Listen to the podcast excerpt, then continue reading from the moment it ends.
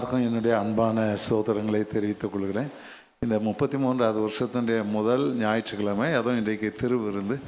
இந்த ஆராதனையிலே உங்களோடு கூட இருந்து ஆராதிப்பது இந்த திருவிருந்திலே கலந்து கொள்வது இதையெல்லாம் நான் ஒரு பாக்கியமாக நினைக்கிறேன். இன்றைக்கி பாஸ்டரையா இன்றைக்கி காலையில் இங்கே இருக்கிறது எனக்கு ரொம்ப ஆச்சரியமாக இருக்குது.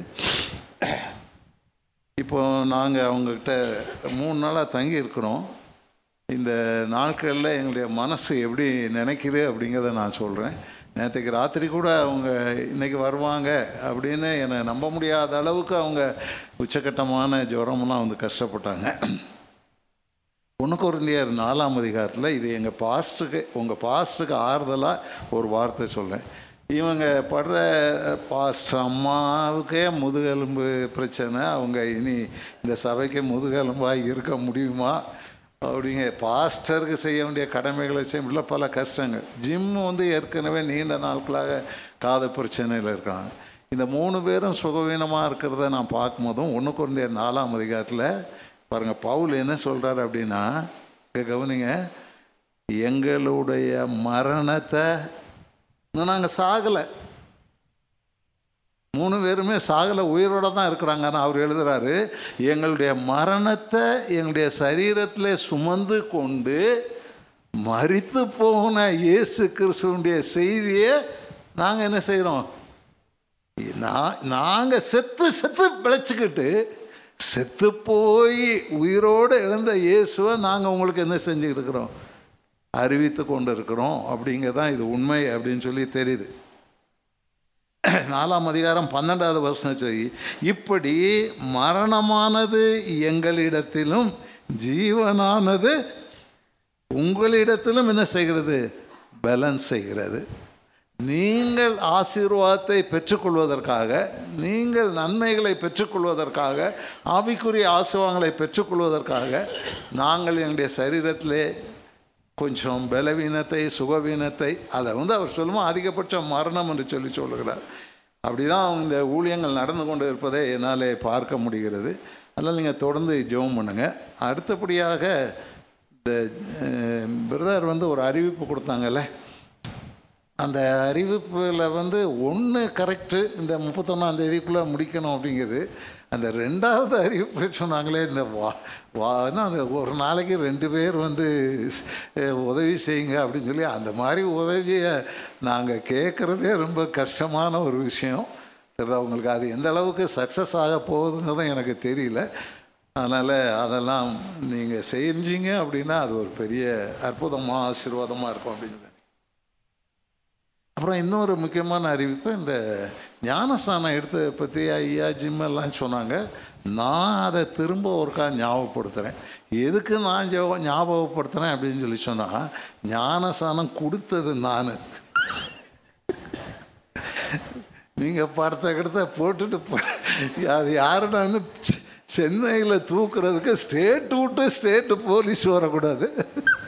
அதனால் கொஞ்சம் நான் நேற்றுக்கே சொன்னேன் இந்த பிள்ளைங்கக்கிட்ட நீங்கள் சாட்சியாக இருக்கணும் அப்படின்னு சொல்லி சொன்னதை கொஞ்சம் அடக்கி வாசிங்க. கொஞ்சம் பின்னால் பார்த்துக்கலாம் அப்படின்னு சொல்லிட்டு நான் சொன்னேன். அதுக்கு அர்த்தம் அதுதான் வேறு ஒன்றும் இல்லை. கொஞ்சம் அடக்கமாக வைங்க. அப்படியே போட்டாலாம் உங்களுக்கு தரக்கூடாதுன்னு நான் கேட்டுக்கிட்டேன். கொஞ்சம் லேட்டாக ஒரு ரெண்டு மூணு மாதம் கழித்து கொடுங்க அப்படின்னு சொல்லி சொன்னேன். அப்படி கொடுத்தாலும் உங்களுடைய நினைவுக்காக வச்சுக்கிடுங்க. சும்மா ஊர்லாம் போய் ரொம்ப ப்ராபகேட் பண்ணாதீங்க. சரியா? அதை கவனிச்சிடுங்க சரி.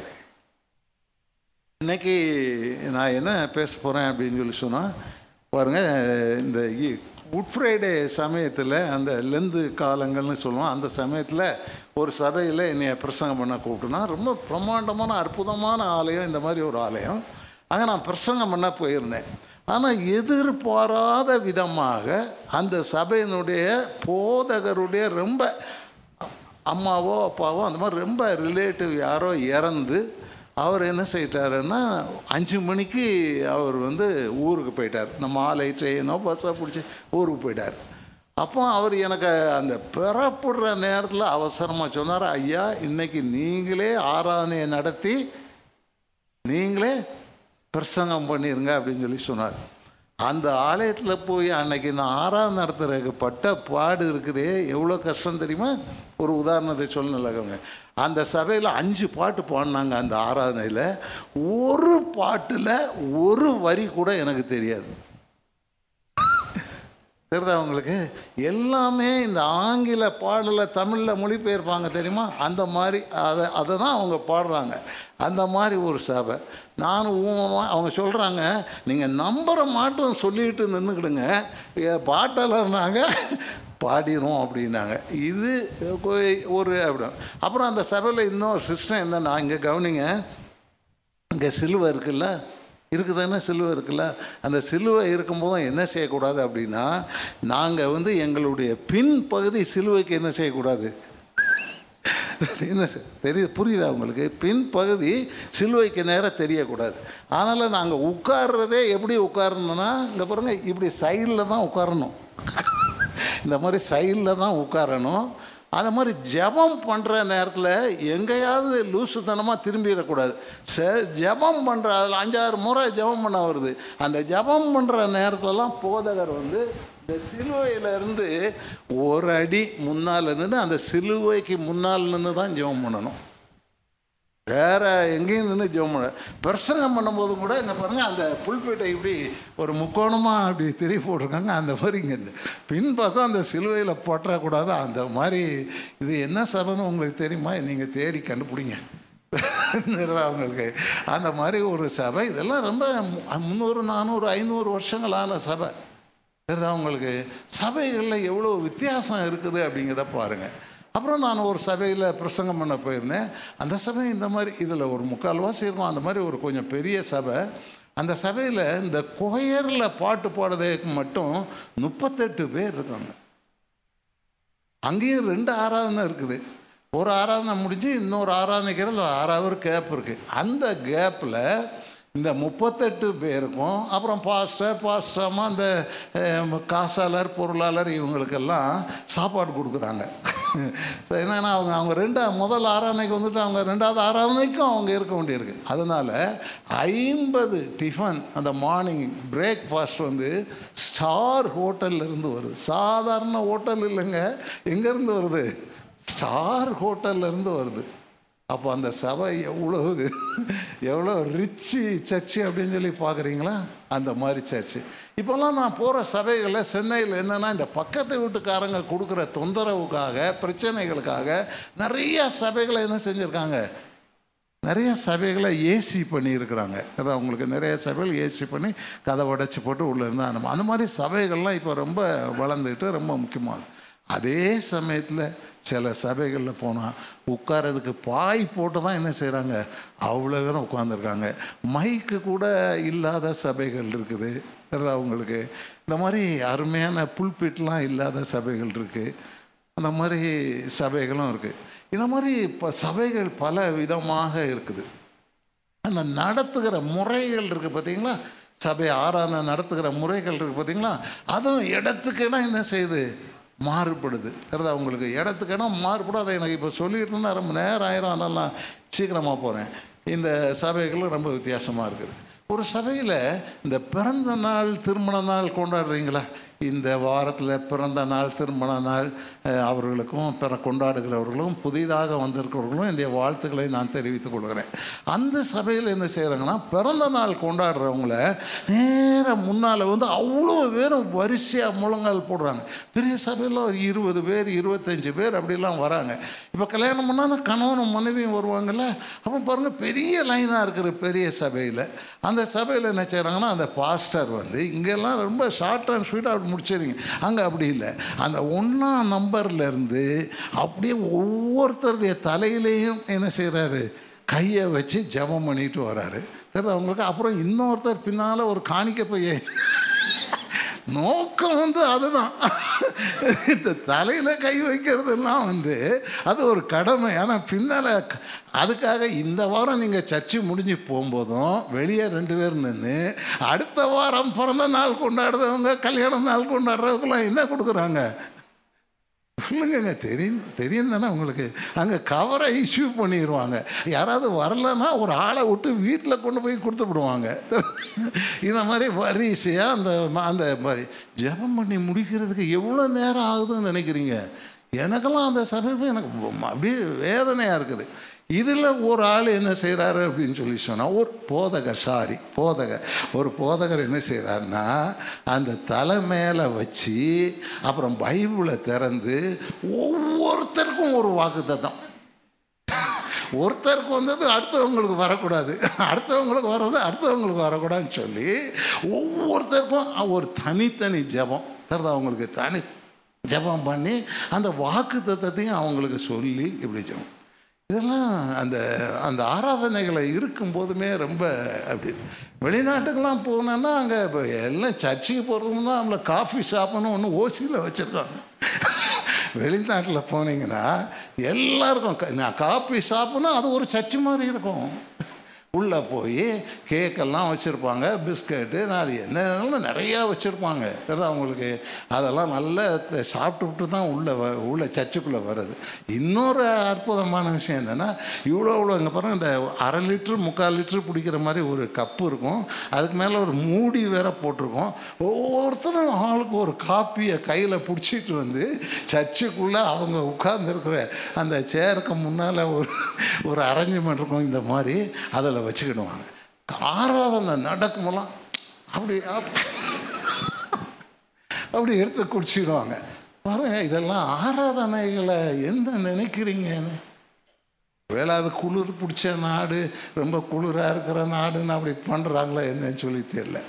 நான் ஒரு சர்ச்சுக்கு போயிருந்தேன். சில சமயங்களில் எங்கள் வீட்டில் நாங்கள் குடும்பமாக எங்கள் மனை எங்கள் மகன் எங்கள் மருமக ரெண்டு பேருமே டியூட்டியில் வேலை செய்கிறதா first shift second shift third அப்படி பார்த்தீங்கன்னா அந்த மாதிரி வேலை செய்கிறோம் அதனால் சில சமயங்களில் ரெண்டு பேருக்கும் அந்த டியூட்டி வரதை பொறுத்து நாங்கள் சர்ச்சுக்கு போக முடியாமல் ஆயிரும்.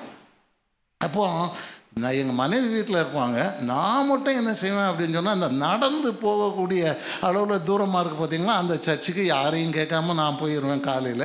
போயிடுவேன் அது ஒவ்வொரு நாளைக்கு போனால் அது ஒவ்வொரு சர்ச்சு. நான் ஒரே சர்ச்சில் போவேன் பக்கத்தில் ஒரு சர்ச் இருந்தாலும் நாலு அஞ்சு டைரக்ஷனில் என்ன என்ன சர்ச் இருக்கோ அங்கெல்லாம் போவேன். அப்போ போகும்போது தான் ஒரு நாள் அந்த அந்த சர்ச்சு வந்துன்னா அந்த சர்ச்சியே என்ன அப்படின்னா சாப்பாட்டுக்கு ரொம்ப முக்கியத்துவம். அப்புறம் முதல்ல சாப்பிட்டுட்டு தான் உள்ளே போகிறாங்க அப்புறம் அந்த பாஸ்டர் அன்னைக்கு அறிவித்தார் இன்றைக்கி வந்து நிறையா மிச்சம் ஆயிடுச்சுது. அதனால் போகும்போதும் ஒவ்வொருத்தரும் கையில் உள்ளே வந்து நீங்கள் எடுத்துகிட்டு போயிடணும் காலி பண்ணிடணும் பாஸ்டர் சொல்கிறார் அந்த சபையில் என்னென்னா பாஸ்டர் இருக்காங்களோ அவங்களும் பாஸ்டர் அந்த பாஸ்டர் அம்மானு ஒன்று இருக்காங்களோ அவங்களும் படித்த பாஸ்டர் அவங்களும் அந்த ட்ரெஸ் எல்லாம் போட்டுட்டு அப்படி நிற்கிறாங்க அவங்க என்ன செய்கிறாங்கன்னா அந்த வெளியே போய் நின்றுக்கிட்டு அந்த போகிற வழியில் போய் நின்றுக்கிட்டு யார் யார் புதுசாக வரவங்களெல்லாம் அவங்கள கப்பக்குன்னு பிடிச்சிக்கிடுறாங்க. அன்னைக்கு நான் அந்த சபைக்கு புதுசாக போனேன்னா என்னை வந்து அந்த பாசமாக பிடிச்சிக்கிட்டாங்க. நான் அவங்க ஐயர் அப்படியே எல்லாம் ட்ரெஸ் எல்லாம் போட்டு நிற்கிறாங்க பிடிச்சி என்கிட்ட பத்து பதினஞ்சு கேள்வியை கேட்டேன். எனக்கு இந்த சபையில் நம்ம முன்னாள் இப்போ நான் தெரியாதவங்கள்ட்ட போய் இந்த சாப்பிட்றது அதெல்லாம் ரொம்ப பிரச்சனை இல்லை. அப்புறம் இல்லை நோ அப்படின்னு எவ்வளோ சொல்லி பார்த்தேன். கையை பிடிச்சி இழுத்து அந்த இந்த சாப்பாட்டு ரூமில் கொண்டு போய் அவங்க சொன்னாங்க அப்படின்னா இதில் உங்களுக்கு எவ்வளோ வேணுமோ அவ்வளோ என்ன செய்யுங்க. எடுத்துகிட்டு போங்க அப்படின்னாங்க. எனக்கு அதெல்லாம் பார்த்தா எனக்கு அது என்னது அது எப்படி சாப்பிடணும் அது என்ன டேஸ்ட்டு அப்படின்னு எனக்கு ஒன்றுமே தெரியல. அப்புறம் கடைசி எங்கே பாருங்கள் நான் பேக்கு கூட என்ன கொண்டு போனேன்னா வெறும் கையில் ஒரு பைபிளை தூக்கிட்டு போனேன். அப்போ கூட என்ன தேவை? ரெண்டு மூணு அள்ளி இப்படி கையில் அடிக்கி தந்துட்டாங்க.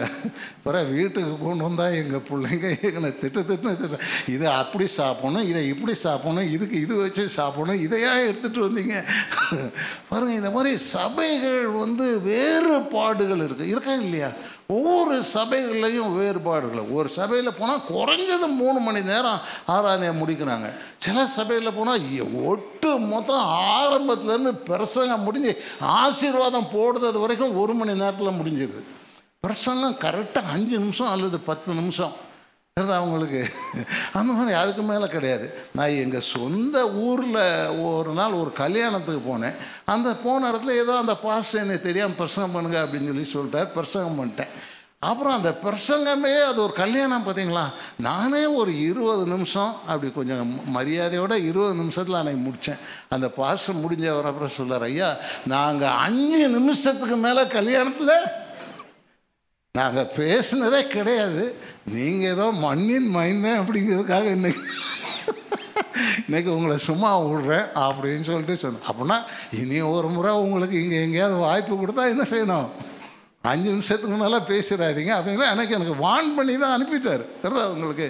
இந்த மாதிரி ஒரு மணி நேரத்தில் ஆராதனையை முடிக்கிறவங்க இப்படிலாம் சபைகள் பல விதமாக இருக்குது. இப்போ இன்றைக்கி காலையில் நான் என்ன பேச போகிறேன் அப்படின்னு சொல்லி சொன்னால் நம்ம கத்துடைய ஆலயத்துக்கு நாம் ஏன் வருகிறோம்? எப்படி நீங்கள் ஆசீர்வாதத்தை பெறுவீங்க? அப்படிங்கிறத பற்றி ஒரு மூணு குறிப்பு பேசுகிறேன் இதான் உங்களுக்கு? Why should we come to the church சபைக்கு எதுக்கு வரணும்? எதுக்கு வரோம் அப்படிங்கிறத பற்றி இந்த சபையில் எது முக்கியமானது? இவ்வளோ நேரம் ஆறானில் பாரு அதெல்லாம் அந்த சபையில் எது முக்கியமானது? அப்படிங்கிறது. தெரியுதா உங்களுக்கு? அதான் இன்னைக்கு பேச போகிறேன் நம்பர் ஒன் சபையில் எது முக்கியமானது அப்படின்னு சொல்லி சொன்னால் எல்லாம் கவனிங்க. தேவனுடைய ஆலயத்தில் வந்து இங்கே நீங்கள் ஆராதனை பண்ணிட்டு வெளியே போகும்போதும் தெரியுதா உங்களுக்கு? நீங்கள் ஒவ்வொருவரும் தேவனுடைய பிரசன்னத்தை என்ன செய்யணும்? உணர்ந்துட்டு போகணுங்க to feel the presence of God கமிஷனா முதல் குறிப்பு என்ன தெரியுமா? தேவனுடைய பிரசன்னத்தை ஆண்டோடைய ஆலயத்தில் என்ன செய்யணும்? உரணும் ஏங்க அது தெரிஞ்ச பாட்டை படிக்கிறாங்களோ தெரியாத பாட்டை படிக்கிறாங்களோ? இப்படி திரும்பி பேசணுமோ? அப்படி திரும்பி பேசணுமோ? அதெல்லாம் வேற. எப்படி ஆராதனை நடந்தாலும் சரி அது எவ்வளவு பெருசாக இருந்தாலும் சரி எவ்வளவு சிறுசாக இருந்தாலும் சரி மைக்கு இருந்தாலும் புல்பீட்டு இருந்தாலும் இல்லாவிட்டாலும் ஒரு ஆராதனை அப்படின்னு சொல்லி கூடி வந்தால் அந்த ஆராதனையில் தேவன் தம்முடைய மக்களை சந்திக்கிறார். தேவன் தன்னுடைய மக்களில் இறங்கி வருகிறார். அப்போ அவருடைய பிரசன்னத்தை நம்ம என்ன செய்யணும்? உணர் எனக்கு இங்கே நின்று பேசுகிறதுக்கு ரொம்ப நல்லா இருக்குது.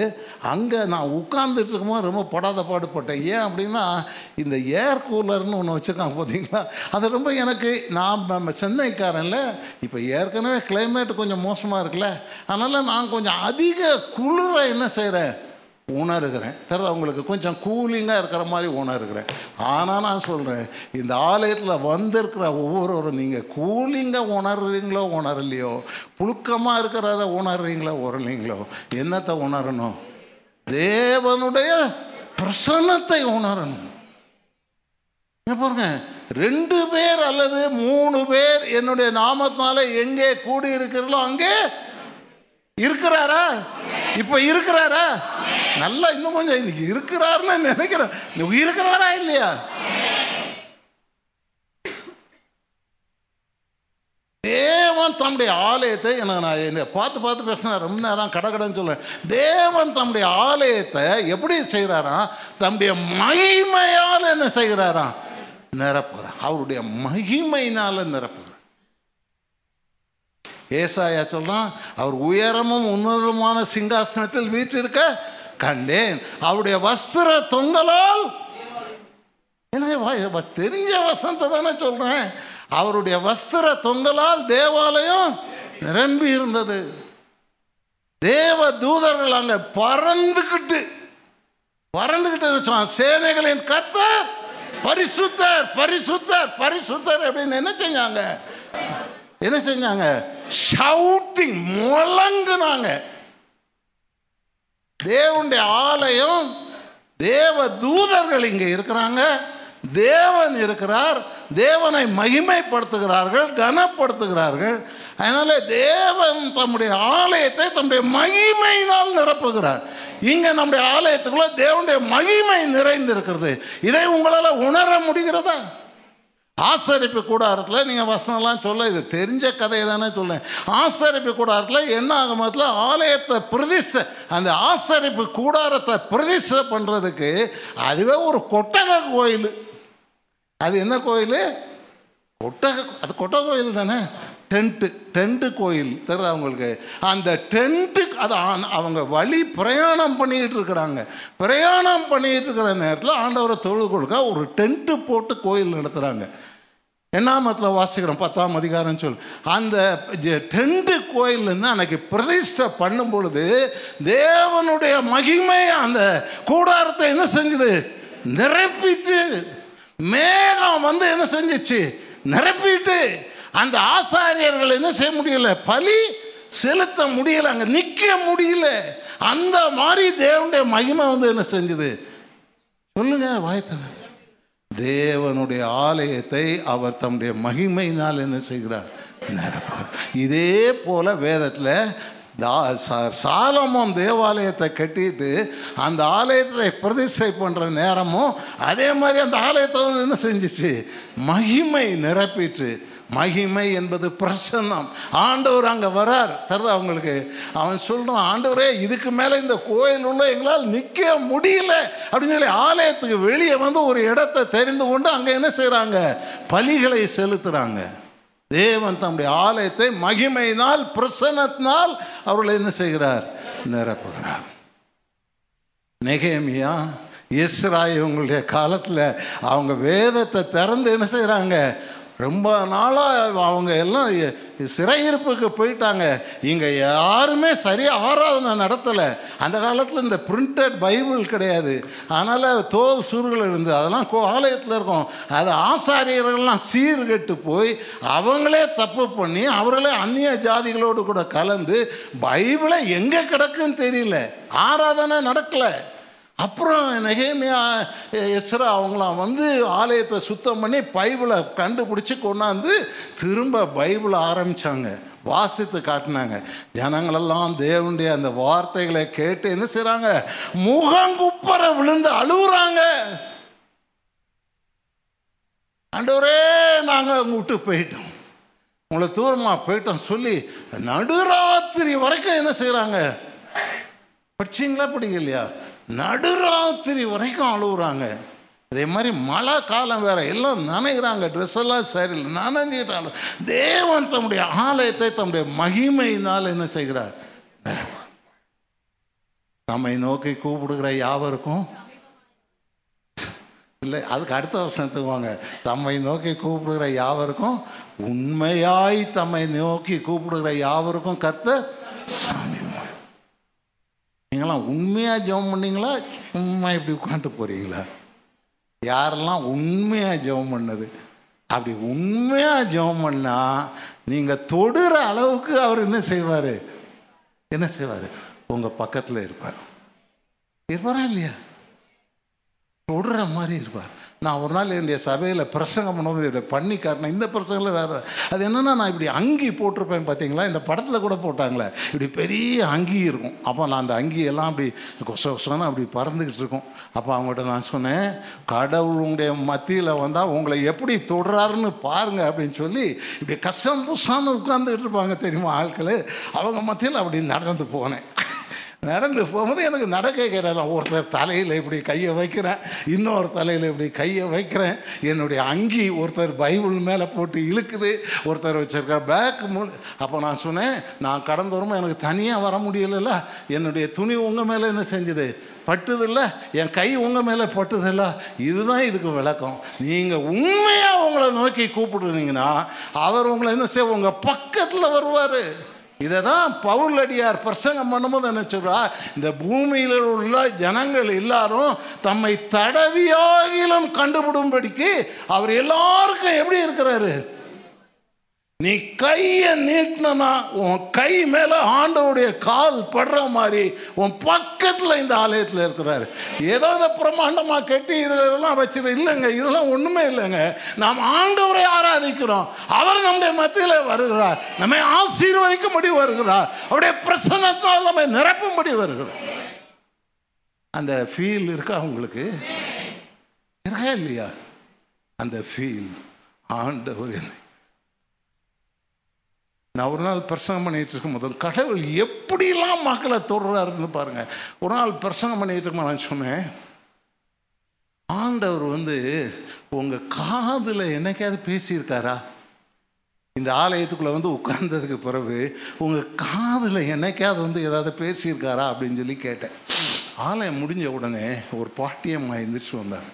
அந்த பாட்டியம்மா எந்திரிச்சு வந்து அவங்களுக்கு உலக பிரகாரமாக அவங்களுக்கு காது கொஞ்சம் கேட்க கொஞ்சம் கேட்காது. கேட்கும் ஆனால் கொஞ்சம் கே காது கேட்காது அந்த அம்மா. அந்த அம்மா வந்துட்டு வந்து சொன்னாங்க ஐயா இன்னைக்கு இன்னைக்கு ஆராதனையில் ஆண்டவர் என் காதில் வந்து என்ன செஞ்சார்? பேசினார்னு சொன்னாங்க.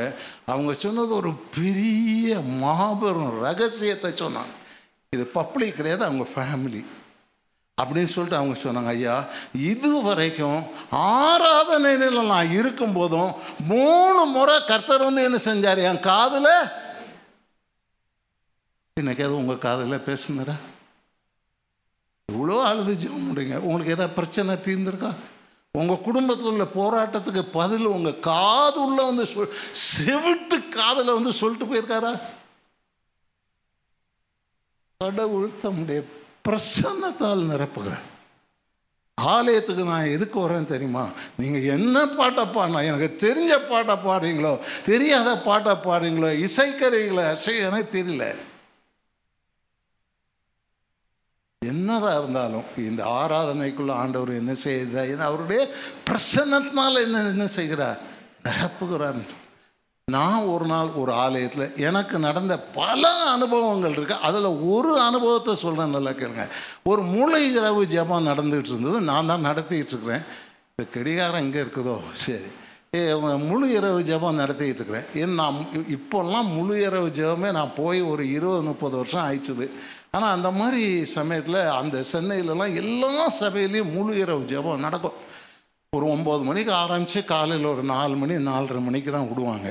அந்த மாதிரி ஜபங்கள் நடக்கும். அப்போ நான் கொஞ்சம் வாலிப வயசாக இருக்கிற சமயத்தில் நான் என்னுடைய பழக்கத்தின்படி என்ன செய்வேன்னா அங்கே பண்ணு கொடுப்பாங்க காப்பி கொடுப்பாங்க சாட்சி சொல்லுவாங்க. ஒன்றுக்கு ரெண்டு பிரசங்கியார் வச்சு ஏன்னா விடிய விடிய இருக்கணும்ல.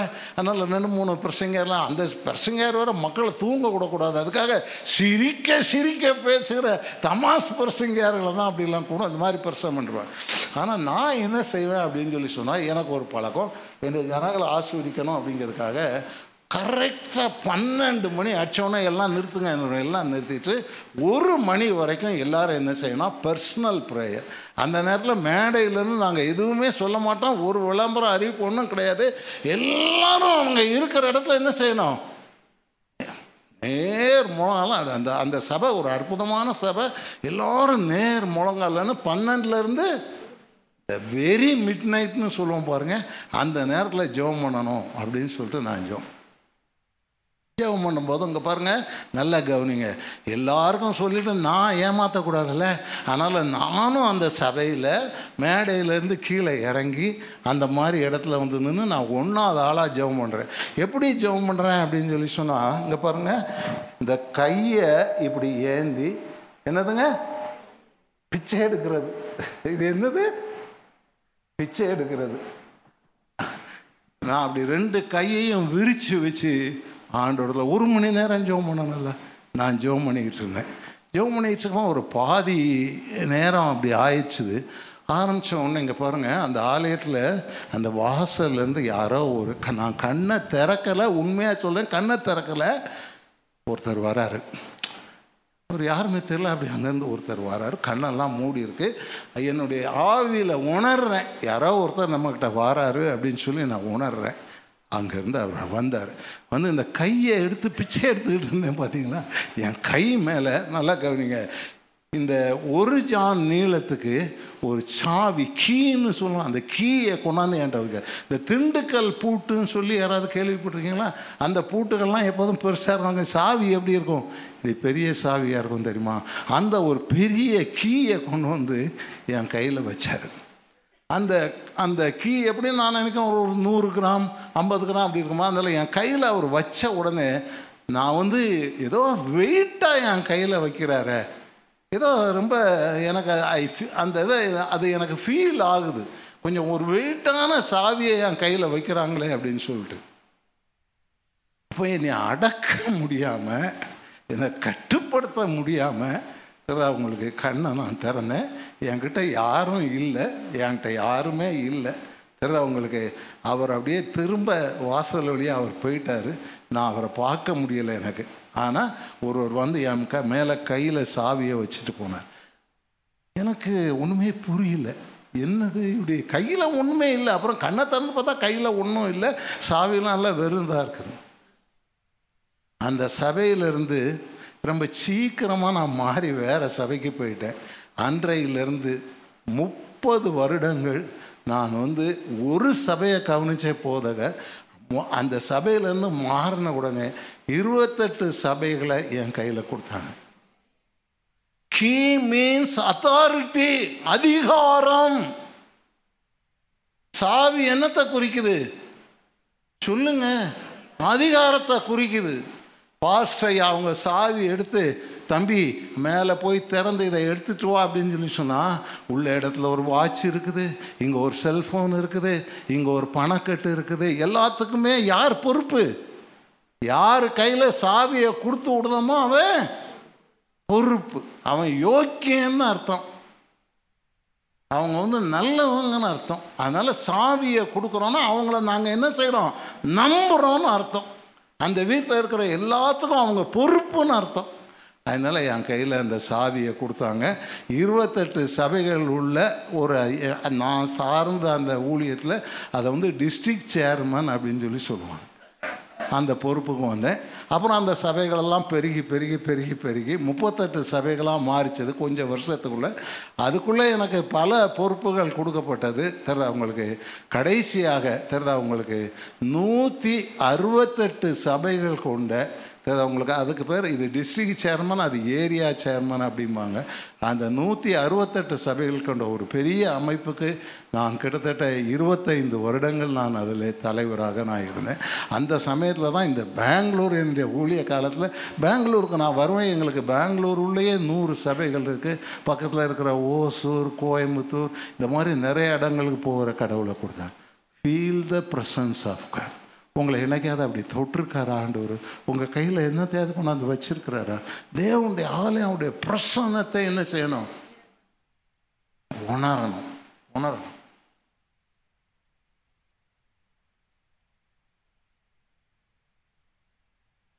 ஒரு நாள் ஆலயத்தில் ஏதாவது ஒரு நேரத்தில் உங்களை தொடுவார். எல்லார் கையிலையும் கீ வைக்க முடியாத அவர். வேற என்னத்தையாவது வைப்பார். உங்கள் களத்தில் எதையாவது மாட்டுவார். தேவனுடைய ஆலயத்துக்குள்ள வருகிற எல்லாரையும் அவர் தம்முடைய பிரசன்னத்தினால் நிறம் பெர்க்மான்சையா ரொம்ப எனக்கு இந்த ரொம்ப சோகம்னு இந்த பெர்க்மான்சையா பாட்டெலாம் என்கிட்ட இல்லை பாட்டு புத்தகம் இல்லை. அவருடைய பாட்டுகள்லாம் நிறைய பாட்டுகள் ரொம்ப அற்புதமான.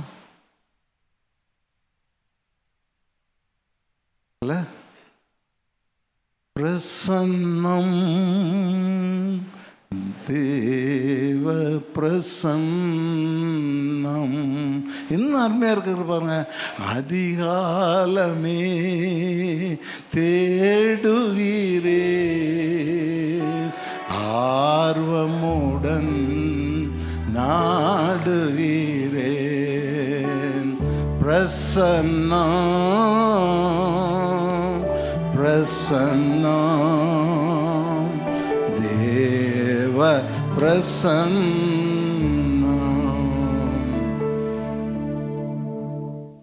தேவனுடைய ஆலயத்துக்குள்ள வந்து அப்படியே இன்னொரு பாட்டில் பெருக்குமான் செய்ய பாடுற என்ன பார்த்தாரு கணுக்கால் அளவு போதாதையா? முழங்கால் அளவும் போதாதையா? கணுக்கால் அளவு போதாதையா? முழங்கால் அளவும் போதாதையா? நீந்தி நீந்தி மூழ்கணுமே. மகிழ்ந்து மகிழ்ந்து துதிக்கணுமே. நீந்தி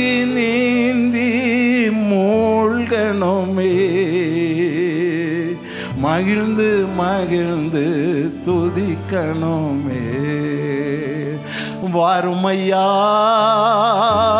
போதகரே வாரும்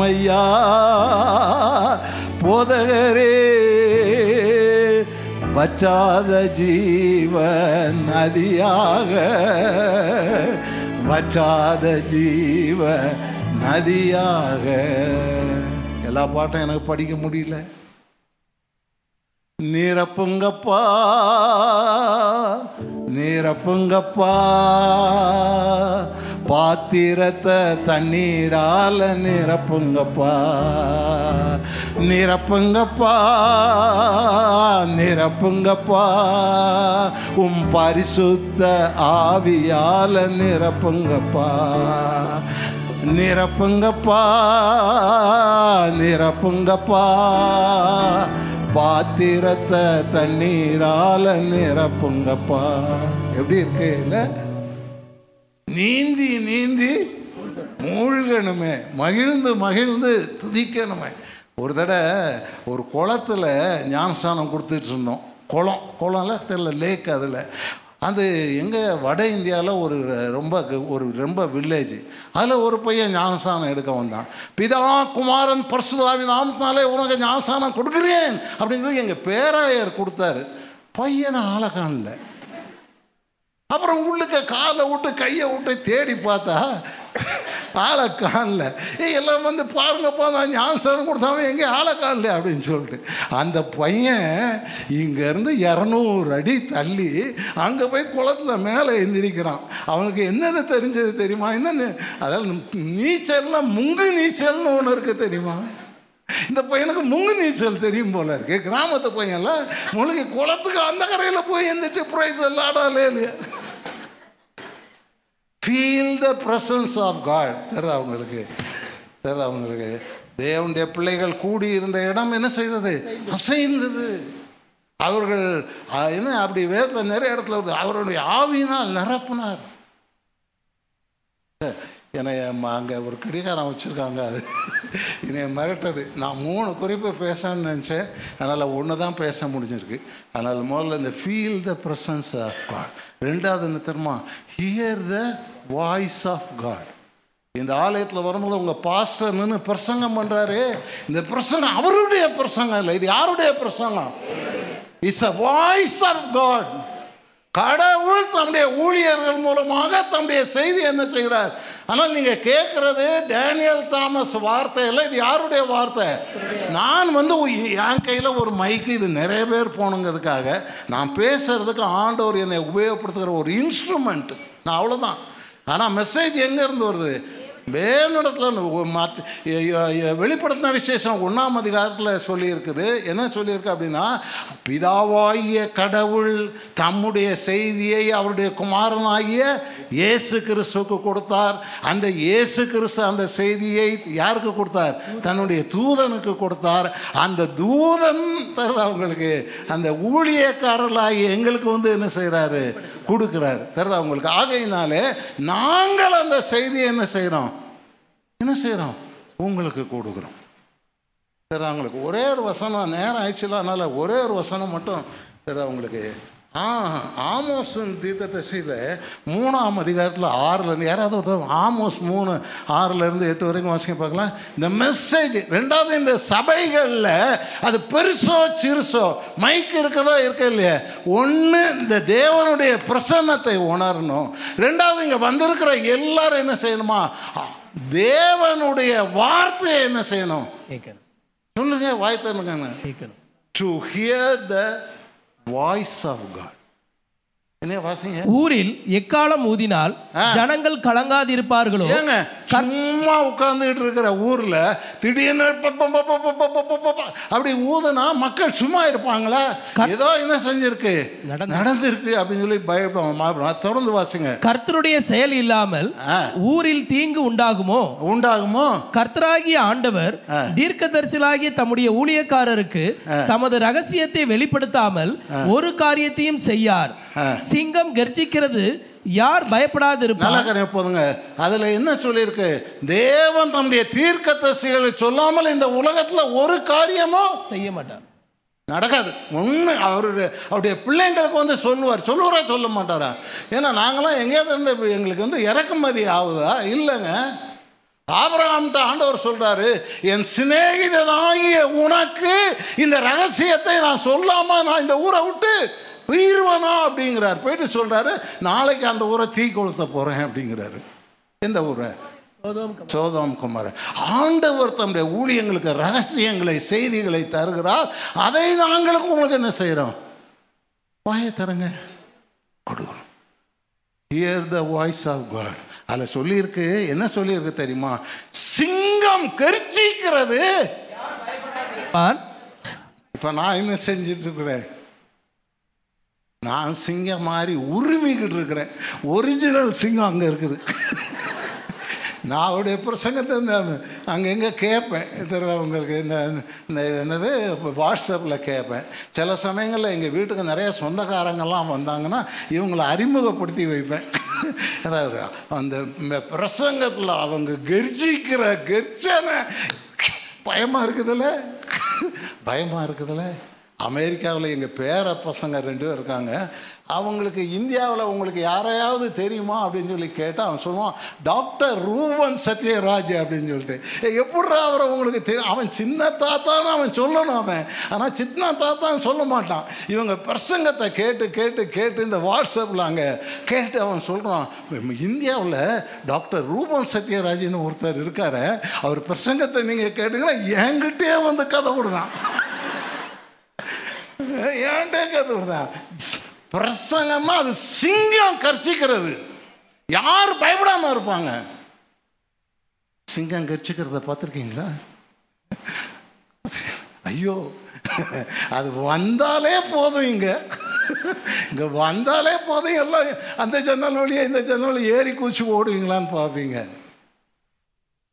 வாய்ஸ் ஆஃப் காட் வாய்ஸ் எனக்கு நேரம் இல்லை. நான் கடவுளுடைய செய்தி என்பது பிரசங்கம் என்பது தேவனுடைய வார்த்தையை கேட்கிறோம் தேவனுடைய வார்த்தையை கேட்கிறோம்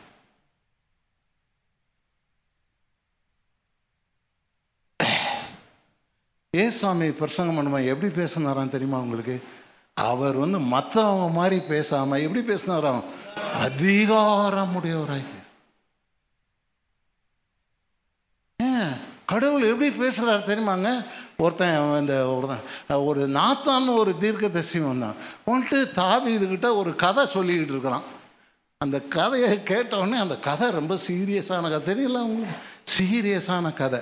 கதை கேட்டோடனே தாவீதுக்கு ரொம்ப கோபம் வந்து அவன் சொல்கிறான் இந்த மாதிரி ஒரு அயோக்கிய பைய என் நாட்டில் இருக்கவே கூடாதுங்கிறான். உடனே இவர் எந்திரிச்சு சொல்கிறான் நீ தான் அந்த அயோக்கிய பையன்.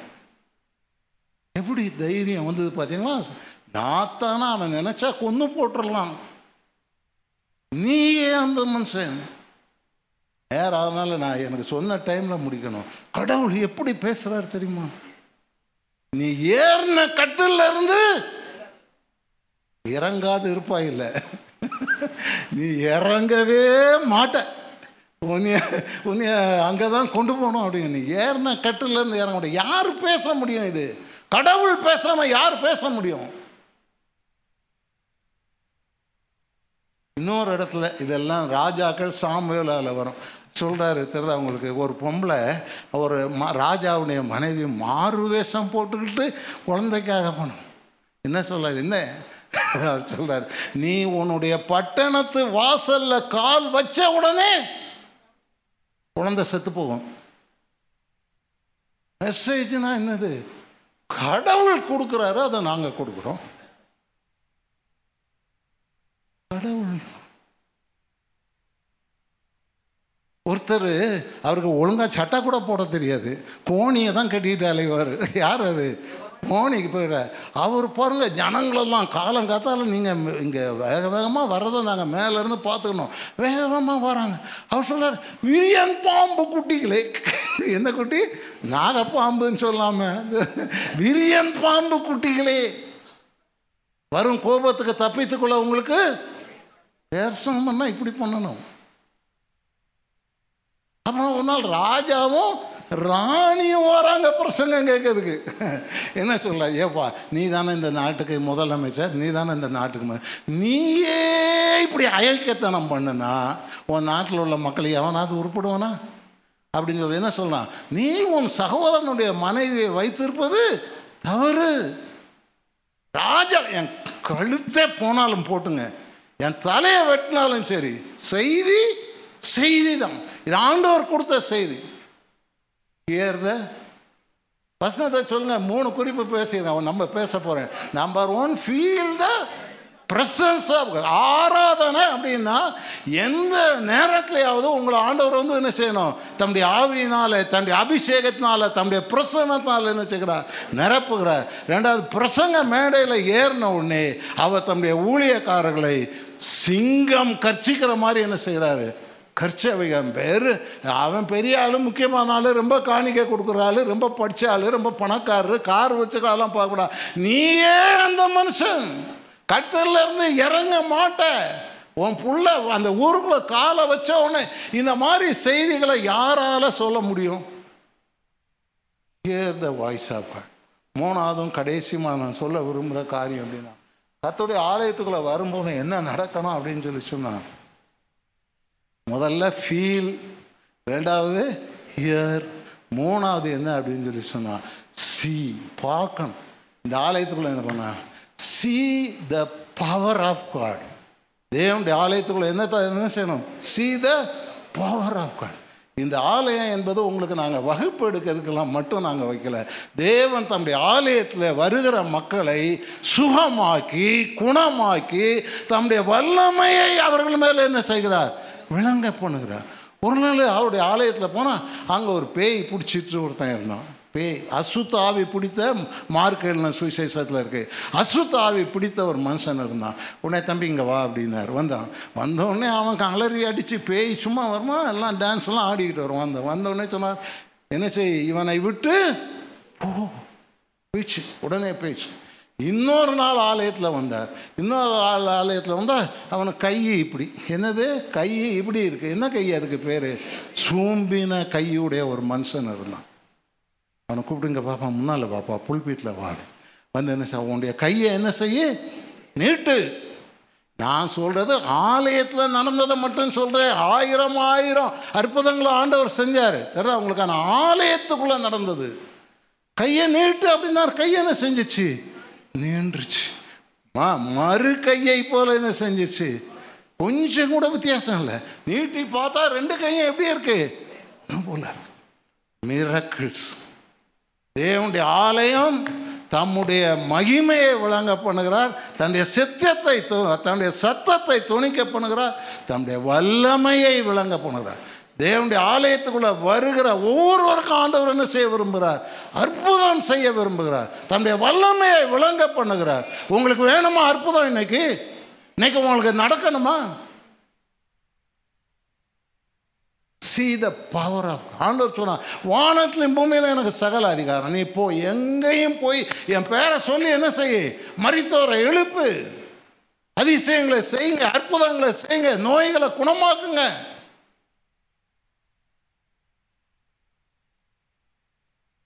மூன்றாவது தேவனுடைய ஆலயத்துக்குள்ள நம்ம எதுக்கு வரோன்னா தேவனுடைய வல்லமையை அப்படியே பார்க்கணும். வல்லமை நடக்கிறது என்ன செய்யணும்? உங்க கண்ணால பார்க்கணும். ஆலயத்துக்குள்ள நடந்த சில அற்புத சில உசியா ராஜான்னு ஒருத்தன் இருந்தான். கே பார்த்துருக்கீங்களா? அவனுக்கு ரொம்ப அவர் ராஜா இல்லை. ரொம்ப இன்னும் கொஞ்ச நாள் கழிச்சுன்னா அவருக்கு கிறுக்கு பிடிச்சிட்டு அவர் என்ன செஞ்சார் அப்படின்னு சொன்னால் இன்னைக்கு ஒன்றாந்தேதி பிரசங்கம் நான் தான் பண்ணுவேன். அப்படின்னு சொல்லி ஆலயத்துக்குள்ளே வந்து என்ன செய்ய ஆரம்பித்தார் தெரியுமா? தேவனால் தெரிந்து கொள்ளப்பட்ட ஆசாரியர்கள் மாத்திரமே செய்கிற பலியிடுகிற தூபம் காட்டுகிற வேலையை யாரையும் கேட்காம ராஜா எப்படிங்கிற ஆணவத்தில் அகம்பாவத்தில் வந்து என்ன செய்கிறான் நான் பிரசவ மேடலில் ஏறுவேன்னு ஏறிட்டான். ஆசாரிகள் இந்த மாதிரி இந்த மாதிரி ஊமை மாதிரி இருக்கிற பாஸ்டர்கள்லாம் ராஜா கிட்ட வந்து ஐயா இதை நீங்கள் செய்யக்கூடாது பணிஞ்சு குனிஞ்சு நீங்கள் இது செய்யக்கூடாதுங்க பைபிளில் ஏய் வேணா நான் தான் இந்த ஊருக்கே ராஜா அப்படின்னு சொல்லி. கொஞ்ச நேரத்தில் என்னாச்சு தெரியுமா? அந்த ஆராதனையிலேயே அவன் தன்னுடைய நெற்றியில் அவனுக்கு என்ன வந்தது? குஷ்டரோகம் வந்தது. மிரக்கள் see மிரக்கள் த பவர் குஷ்டரோகம் வந்தது. உடனே ரா- அந்த ஆசாரியர்கள் வந்து ஐயா கொஞ்சம் வெளியே போயிருங்கன்னு சொல்கிறதுக்கு முன்னால் பைபிளில் சொல்லியிருக்கு. தானே என்ன செஞ்சானா? சொல்லுங்க என்ன செஞ்சானா? எப்படியே தப்பிச்சு வெளியே போனோம் நானா தேவனுடைய ஆலயத்தில் வந்து கையை காலை வச்சா வாயை வச்சா அப்படியே ஆலயத்துக்குள்ளேயே நடந்துடும் பெத்தேலில் ஒரு பலிபீடம் இருந்தது. அந்த பலிபீடத்தை பற்றி ஆண்டவர் என்ன செய்தார்? யூதயாவில் இருந்த ஒரு தீர்க்கதரிசிக்கு ஒரு தீர்க்கதரிசனம் கொடுக்குறார். என்ன சொல்கிறாரு நீ இப்போ நேராக போய் அந்த பெத்தேலில் உள்ள ஆட்கள்லாம் ஏகப்பட்ட அக்கிரமம் செஞ்சுட்டு ஏதோ ஒரு ஆட்டம் மாட்டா கோழியை வெட்டிட்டு யோக்கியம் மாதிரி நடிக்கிறானுங்க. ஆனால் நீ பெத்தேலில் போய் அந்த தீ அந்த பலிபீடத்திற்கு எதிராக என்ன செய்? சொல்லுங்க படிக்கலையா? தீர்க்க தரிசனம் உரை அப்படின்னு சொல்லி சொன்னார். அப்போ ரெகோபயாம்னு சொல்லி அந்த அது தாவீதுக்கு அடுத்தால வந்த ஒரு ராஜா அங்கே அவர் தான் அன்னைக்கு பலிபீடத்தில் அங்கே நிற்கிறார் அவர் சொல்கிறாரு இந்த நான் பலி செலுத்துகிற பலிபீடத்தை பற்றியா நீ வந்து தீர்க்க தரிசனம் ராஸ்கால் போடுவா? கஞ்சிக்கு இல்லாத கிழட்டு போயலாம் அப்படின்னு சொல்லிட்டு அவன் சொல்கிறான் அவனை என்ன செய்யுங்க அப்படியே பைபிளை படிக்க மாட்டீங்களா? அவனை அப்படியே புடிங்க அப்படிங்கிறான். புடிங்க பாருங்க அவன் அப்படியே புடிங்க அப்படின்னு சொல்லி கையை நீட்டினால கை இப்படியே நிற்குது கை இப்படியே நிற்குது இப்படியே வரமாட்டேங்குது. கை வரல தெரியுமா? பெத்தே இல்லை.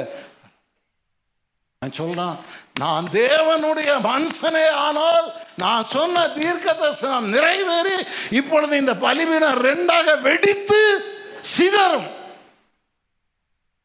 ஆலயத்தில் பலிபீடத்தில் அந்த காலத்தில் ஆலயங்களில் பலிபீடம். தேவன் அவருடைய ஜனங்களுக்கு முன்பதாக அதிசயங்களை அற்புதங்களை செய்யலாம் சீத இப்போ மூணாவது என்ன சொல்கிறேன் பவர் ஆஃப் காட் ஆண்டவர் தன்னுடைய மிரக்கல்களை செய்யும். நான் ஒரு நாள் ஒரு ஆலயத்தில் பிரசங்கம் பண்ணிக்கிட்டு இருந்தேன். நடு பிரசங்கம் நடக்குது. ஒரு பேய் தலையை போட்டுக்கிட்டு இப்படி ஆட்டுது. அது அவங்களுக்கே ஒரு லேடி அப்படியே முடியெல்லாம் அவுத்து விட்டுட்டு இப்படி இப்படி இதெல்லாம் செய்யலாம் அப்படி ஆடுது அது. எனக்கு இங்கே புளி கரைக்குது வய வயிற்றில் என்ன செய்யன்னு தெரியல நடு ஆறானால இப்படி பண்ணுறேன்னு சொல்லிட்டு. அதனால் அந்த ஆண்டவர் நடத்தார் உடனே நான் என்ன செஞ்சேன்? அந்த கையை அந்த அம்மாவுக்கு நேரம் அப்படி நீட்டினேன். அப்படின்னு சொன்னேன் நான் தேவனுடைய ஊழியக்காரன். நான் அவருடைய வசனத்தை பிரசங்கித்து கொண்டு இருக்கிறேன் அதனால் இந்த ஆராதனை முடியும் வரைக்கும் நீ அமைதியாக இருக்கும்படி உனக்கு இயேசுவே நாமத்தால் கட்டளை இடுகிறேன் அப்படின்னு சொல்லி சொன்னேன். உடனே மறுபடி தலையெல்லாம் உறைஞ்சி கட்டிக்கிட்டு சேலையை தூக்கி தோளில் போட்டுக்கிட்டு ரொம்ப மரியாதையாக உட்காந்துச்சு பிரசங்கம் முடிகிறது வரைக்கும் ஒன்றுமே செய்யலை. அப்புறம் பிரசங்கம் முடிஞ்ச உடனே அவங்கள கூப்பிட்டு அவங்க எல்லாரும் போன பிறகு அவங்களுக்கு ஜெபம் பண்ணேன். அந்த அந்த பேய் அந்த அந்த அம்மா அந்த அம்மாவை நல்லா கவிச்சுங்க இருபத்தி மூணு வருஷமாக ஒரு பேய் பிடிச்சிருக்கு. அவங்க புருஷன் அந்த அம்மாவுடைய அம்மாலாம் நிற்கிறாங்க இருபத்தி மூணு வருஷமாக அவங்கள பிடிச்சி அவங்களுக்கு குழந்தை இல்லை. அவங்களுக்கு என்ன இல்லை? குழந்தை இல்லை. அப்போ அந்த பேய் சொல்லுது என்னைய திறத்தாதப்பா. என்னை என்ன செய்யாத? திறத்தாத. நான் இவா கூடயே உட்காந்துக்கிடுதேன் அப்படிங்குது. அது மட்டும் இல்லாமல் நான் இது வரைக்கும் இவாளுக்குள்ளே உட்காந்துக்கிட்டு நான் முப்பத்தாறு குழந்தைய தின்னுருக்கேன் அப்படிங்குது. இந்த கர்ப்பம் இதில் அதனால் சொல்லலாம். பேய் வந்து குழந்தைய கர்ப்பத்தை திங்குமா? அதுக்கு அது அல்வா சாப்பிட்ட மாதிரி நினைக்கிறேன் அதுக்கு. இத்தனை குழந்தைய நான் தின்னுருக்கேன் நான் போக மாட்டேன் அப்படிங்குது. இல்லை நான் சொன்னேன் அந்த பிள்ளை கிறிஸ்டின் ஆயிட்டா. அந்த பிள்ளை என்ன செஞ்சிட்டா? கிறிஸ்டின் ஆயிட்டா. ஆனால் நீ இங்கே கோயிலுக்குள்ளெல்லாம் நீ வர முடியாது நீ ஓடு அப்படின்னு. அந்த பேய் சொல்லுது நான் கூட கிறிஸ்டின் ஆகிருந்தேன் நீ செய்து சொல்லு நான் கூட என்னதான் ஆயிடுறேன் கிறிஸ்டினில் மாறிக்கிடுனேன் என்னைய கொஞ்சம் விரட்டாத அப்படிங்குது. பாருங்க அத்தனை முப்பத்தாறு கருவை தின்ன பேயை அன்னைக்கு திரத்தி விட்டு இப்போ அந்த அம்மாவுக்கு மூணு குழந்தை பிறந்து இப்போ அவங்க அந்த சபையில் ரொம்ப சாட்சியாக ஆசீர்வாதமாக இருக்கும் சீ த miracles சீ த பவர் கடவுளுடைய ஆலயத்துக்குள்ள எதுக்கு வரீங்க? நேரத்தை போக்குறதுக்கா வரீங்க? உண்மையான சபை எப்படி இருந்தாலும் சரி இந்த மூணையும் நிறையா இருக்க சொல்ல முடியல. தெரியுதா உங்களுக்கு?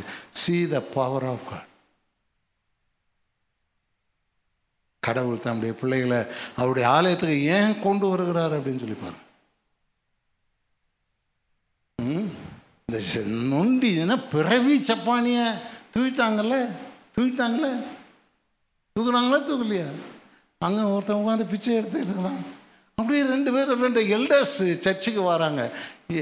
மற்ற யாருமே கண்டுக்கல. அவங்க ஒரு அஞ்சு பத்தை தூக்கி போட்டு வராங்க.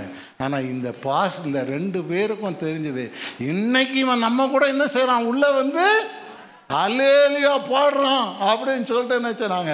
வெள்ளியும் போன இந்த இடத்துல இந்த உணவுக்கு தருகிறேன்னு சொல்லி இயேசுவின் நாமத்தினால எழுந்து நட தூக்குங்க நீங்கள் வர்ற வழியில் எத்தனை அவ்வளோ வரையும் தூக்குங்க. தூக்குறீங்களா? தூக்குறீங்களா? நான் ஒரு நாள் ஏதோ காரணத்துக்காக என்னுடைய சபையில் ஒரு இந்த பிரசங்கத்தை பண்ண இந்த அந்த அலங்கார வாசல்ல இருந்து அந்த பையனை பற்றி பிரசங்கம் பண்ணேன். ரெண்டு வாரம் கழித்து ஒரு வீட்டுக்கு போனேன். அந்த வீட்டில் உள்ள அந்த அம்மா சொன்னாங்க ஐயா இந்த பையன் அவன் ஒரு ஒன்றாவது வகுப்பு ரெண்டாவது வகுப்பு படிக்கிற பையன். அந்த பையன் அந்த பிரசங்கத்தை கேட்டுட்டு என்ன சொன்னான்னா பாருங்க அவன் அடுத்த வாரம் அடுத்த வாரம் கோயிலுக்கு வரும்போதும் இப்படியே பராக்கு பார்த்துக்கிட்டே வந்தானா. அங்கே இங்கே இப்படி வேடிக்கை பார்த்துக்கிட்டே வந்தானா. அவங்க அம்மா சொன்னாங்களா டேய் நேர வழியை பார்த்து வாடா அப்படின்னாங்களாம் அம்மா நான் வந்து எவனாவது சப்பானி இருக்கா நான் தேடிட்டு வா. அவன் சொன்னானா அந்த பையன் சொன்னானா நான் வழி ஐயா என்ன சொல்றாரு? நீ வழியில் வரும்போது யாராவது இருந்தானா அவன் என்ன செய்ய? தூக்குன்னு சொன்னார்ல ஆனால் நான் யாராவது வழியில் கிடக்கிறாங்களான்னு பார்த்துக்கிட்டே வந்தேன் அப்படின்னு சொல்லிட்டு சொன்னானா. அது அவங்க வேடிக்கையாக சொன்னால் சின்ன ஊனா பையன் சின்ன பிள்ளையா இருந்தால் கூட பரவாயில்ல. விசுவாசத்தை ஏற்றுக்கிட்டு போங்க. சி த மிரக்கிள்ஸ் கத்தோடைய ஆலயத்தில் தனம் தினம் நடக்கும். இந்த சாட்சியெலாம் சொல்லும்போது சிலர் ரசிக்க மாட்டீங்கல்ல? இங்கே இருக்குதா இல்லையான்னு எனக்கு தெரியல. ஆனால் அந்த சாட்சிகளில் எத்தனை பேர் சொல்கிறாங்க தெரியுமா? ஆண்டவர் இந்த புதன்கிழமை என் வாழ்க்கையில் இந்த பெரிய அற்புதத்தை செஞ்சார் சீத மிராக்கள் நீங்கள் பார்க்கல ஆனால் அதை நடத்தினவங்க இங்கே வந்து அதை செய்தவங்க இங்கே வந்து என்ன செய்கிறாங்க சாட்சி சொல்கிறாங்களா அதான் மிராக்கிள்ஸ் கண்ணால் பார்க்குறீங்களா? கடவுள் நம்மளை இந்த ஆராதனையில் ஆசீர்வட்டு இந்த புது வருஷத்தில் ஆராதனை அப்படின்னா அப்படி நீந்தி நீந்தி குளித்து மூழ்கி அடித்து முங்கு நீச்சல் போட்டு உங்களுக்கு அபிஷேகத்தில் நிரம்பணும். ஆண்டவுடைய வார்த்தையை கேட்கணும். தேவன் தான் உங்க கூட பேசுகிறார் ஏங்க எங்களுக்கு இவ்வளோ பெரிய பைபிள் இருக்குது இவ்வளோ வருஷம் ஊழியம் செய்கிறோம் எங்களுக்கு என்ன ஒரு பிரசாமனுக்கு தில் இல்லையா திமிர் இல்லையா? ஆண்டவர் எங்கள் கூட பேச மாட்டாரா? சில லூசுங்க என்ன சொல்லுதுங்க தெரியுமா? எங்கள் மேட்ரு எப்படியோ ஐயா காதுக்கு போயிட்டு யாரோ போட்டு கொடுத்துருக்காங்க ஐயாட்ட. கரெக்டாக என்ன தான் பேசினாரு என் மேட்ரு தான் பேசினார். இல்லைங்க நான் சாரி இன்னைக்கு நான் சொல்கிறேன் உங்களை யாரையும் தாக்கணும் உங்களை டார்கெட் பண்ணணும்னு எங்களுக்கு ஒன்றுமே இல்லை. எங்களுக்கு வாகனத்தில் இருந்து வருது செய்தி. இரவு நேரங்களில் ஆண்டவர் எழுப்பி செய்தியை கொடுக்குறாரு. நான் எல்லா நாளும் எல்லா நேரமும் சில சமயங்களில் ராத்திரியில் ஒரு மணிக்கு ஆண்டவர் எழுப்பி விடுவார் ரெண்டு மணிக்கு எழுப்பி விடுவார் மூணு மணிக்கு எழுப்பி விடுவார் அப்போ ஓடி போய் என் மேஜையில் உட்காந்து என்ன செய்வேன்? ஒரு அஞ்சாறு பத்து லைனை எழுதி வச்சுட்டு வருவேன். அது அந்த மெசேஜினுடைய கரு. ஆண்டவர் அதை உருவா அப்புறம் வாரமெல்லாம் உட்காந்து நாங்கள் அதை உரு ஆக்குவோம். கரு உருவாகும் அதனால் மெசேஜ் அப்படிங்கிறது கடவுள் எங்களுக்கு தருகிறார் அதை வந்து நாங்கள் கர்த்தர் நம்மை ஆசிர்வதிக்கட்டும். இந்த வருஷத்தை நன்மையினால் ஆண்டவர் உங்களுக்கு நிரப்புவாராக. ஆமே வாசுவாங்க Praise. இருக்கலாம் கண்களை மூடி நம்ம ஆண்டவரிடத்தில் ஒப்பு கொடுப்போம் ஆண்டவரே திருச்சபைக்கு நீ வருகிற நாட்களிலே ஆண்டவரே. உங்களை எப்போதெல்லாம் அந்த திருச்சபைக்குள்ளே வருகிறோமோ? அப்போதெல்லாம் தேவன் எங்களை குறித்து வைத்திருக்கிற நோக்கங்களை புரிந்து கொள்ள. நான் எதற்காக திருச்சபைக்கு வருகிறேன் என்கிற ஒரு தெளிவான சத்தியத்தை இந்த காலவேளை நீர் எங்களுக்கு போதித்ததற்காக ஸ்தோத்திர ஆண்டவரே. ஆண்டவரே ஒருவேளை வெறுமையான பாத்திரமா வந்து வெறுமையான பாத்திரமா நான் போகிற ஒரு வாழ்க்கை வாழ்ந்து கொண்டிருப்பேன்னு சொன்னான் இந்த காலவேளை இந்த வார்த்தையின் மூலம் எங்களோடு நீர் இடைப்பட்டதற்காக உண்மை ஸ்தோத்தரிக்கிறோம் ஆண்டவரை. எல்லாரும் ஜெபம் பண்ணுங்க. வாயை திறந்து ஜெபிக்கலாம். ஆண்டவரே இத்தனை நாட்களாக ஆண்டவரே உடைய பிரசன்னத்தை உணராம அவங்க என்ன பண்றாங்க இவங்க என்ன பண்றாங்க? ஆராதனை நேரத்தில் அலட்சியம் பண்ணி கொண்டிருந்ததை மன்னிங்க ஆண்டவரே. நான் இனி ஒவ்வொரு ஞாயிற்றுக்கிழமையும் ஒவ்வொரு ஆராதனையிலும் நான் எங்கெல்லாம் ஆண்டவரை தொழுது கொள்ளும்படி ஆண்டவருடைய வார்த்தைகளை கேட்கும்படி போகிறேனோ அங்கெல்லாம் உடைய பிரசன்னத்தை உணர உதவி செய்யுங்க. எங்களுடைய நோக்கம் இந்த உலகத்திலே தேவனுடைய வார்த்தை ஒன்றே என்ற ஒரு குறிக்கோளோடு தரிசனத்தோடு அவர் என்கிட பேச மாட்டாரா என்கிற ஆவலோடும் வாஞ்சையோடும் வருவதற்கு எங்களை நாங்கள் ஒப்பு கொடுக்கிறோம் ஆண்டவரை. இந்த ஆலயத்திலே வந்து உம்முடைய வார்த்தைகளை கேட்டு இன்றைக்கு இத்தனை வருஷமா இவ்வளவு குடும்பங்கள் இவ்வளவு ஆசீர்வாதங்கள் ஆண்டவரை. இன்னும் நான் அதிகமாய் தேவனுடைய பிரசன்னத்தை உணருவேன். இன்னும் அதிகமாய் தேவனுடைய வார்த்தையை கேட்பேன். இதிலும் பெரிதான அற்புதங்களை காண்பேன். காலவேளையில் அப்படிப்பட்ட தீர்மானங்களோடு நாங்கள் கடந்து செல்ல விரும்புகிறோம் ஆண்டவரை. நாங்கள் இன்னும் அற்புதத்தை பார்க்கணும் ஆண்டவரை. நீர் எங்களுக்காக வைத்திருப்பதை கண் காணவில்லை காதுகள் கேட்கவில்லை இதயத்தில் தோன்றவில்லை என்று சொல்லியிருக்கிறீரே. ஆனால் உம்முடைய ஆவியினாலே எங்களுக்கு நீர் அதை வெளிப்படுத்தியிருக்கிறீர் ஆண்டவரை. வெளிப்படுத்தப்பட்ட அற்புதங்களை வெளிப்படுத்தப்பட போகிற எல்லா அற்புதங்களையும் ஆண்டவரே அதிசயங்களையும் எங்கள் கண்கள் காணட்டும் ஆண்டவரே. விசுவாசத்தினால் எங்கள் காதுகள் கேட்கட்டும் ஆண்டவரே. அதை நாங்கள் அனுபவிப்போம் என்று ஒரு தீர்மானம் எங்களுக்குள் உருவாகட்டும் ஆண்டவரே. அற்புதத்திற்காக அங்கும் இங்கும் ஓடாமல் தேவனுடைய ஆலயத்திலே வந்து நிற்பதற்கு ஆலயத்திலே அற்புதத்தை காணுவதற்கு மகிமையை காணுவதற்கு எங்கள் ஒவ்வொருவருக்கும் நீங்க கிருபை தாங்க ஆண்டவரே. அற்புதத்தை நாடி அந்த கூட்டம் இந்த கூட்டம் அந்த ஊழியக்காரன் இந்த ஊழியக்காரன். ஓடந்து போதும் ஆண்டவரே. இனி இந்த வருஷத்திலிருந்தாவது தேவன் தம்முடைய பிள்ளைகளுக்காக ஆலயத்திலே அற்புதத்தை ஆயத்தம் பண்ணி வைத்திருக்கிறார். அந்த அற்புதத்தை நான் பெற்றுக்கொள்வேன் என்கிற. ஆர்வத்தோடும் வாஞ்சையோடும் தாகத்தோடும் தாழ்மையோடும் வருவதற்கு. ஆண்டவரே இந்த ஆண்டு முழுவதும் ஆண்டவரே நீர் எங்களை நடத்தி இந்த புதிய வருஷத்தை தந்திருக்கீங்க ஆண்டவரே. இந்த புதிய வருஷத்துல எங்களுடைய போதகர் சொன்னது போல ஆண்டவரே ஒரு தரிசனத்தோடு ஒரு நோக்கத்தோடு செயல்படுவதற்கு எங்கள் ஒவ்வொருவருக்கும் புத்தியுள்ள இருதயத்தை தாங்க ஆண்டவரே. காலமினி செல்லாது என்று சொன்னீங்களா ஆண்டவரே? காலத்தை பிரயோஜனப்படுத்திக் கொள்ளுங்கள் என்று சொன்னீரே ஆண்டவரே.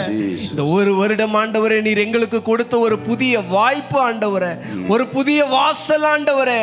அந்த வாசல் வழியாய் போவதற்கும் அந்த வாய்ப்பை பயன்படுத்திக் கொள்வதற்கும் ஆயத்தமாகவும் ஆர்வமாகவும் நாங்கள் செயல்பட எங்களுக்கும் எங்கள் திருச்சபையின் குடும்பங்களுக்கும் தேவன் கிருபைகளை தந்தருளுவீராக. தொடர்ந்து கர்த்தருடைய பந்தியில் எங்களை தாழ்த்துகிறோம் ஆண்டவரே. நீ தொடர்ந்து எங்களோடு இடைப்படுவதற்காக ஸ்தோத்திரம். எங்களை பரிசுத்தப்படுத்துங்க ஆயத்தப்படுத்துங்க. உங்க கரத்தில் ஒப்பு கொடுக்கிறோம் தாழ்த்துகிறோம். ரட்சகரும் மீட்பரும் எங்கள் ராஜாவுமா இருக்கிற இயேசு கிறிஸ்துவின் நாமத்தில் வேண்டிக் கொள்கிறோம். எங்கள் ஜீவனுள்ள நல்ல பிதாவே. என் ஆத்துமாவே கத்திரை ஸ்தோத்ரி என் முழு உள்ளமுடைய பரிசு நாமத்தை. ஸ்தோத்ரி என் ஆத்துமாவே கத்தரை ஸ்தோத்ரி கத்த செய்த சகல உபகாரங்களையும் என்றென்றும் மறவா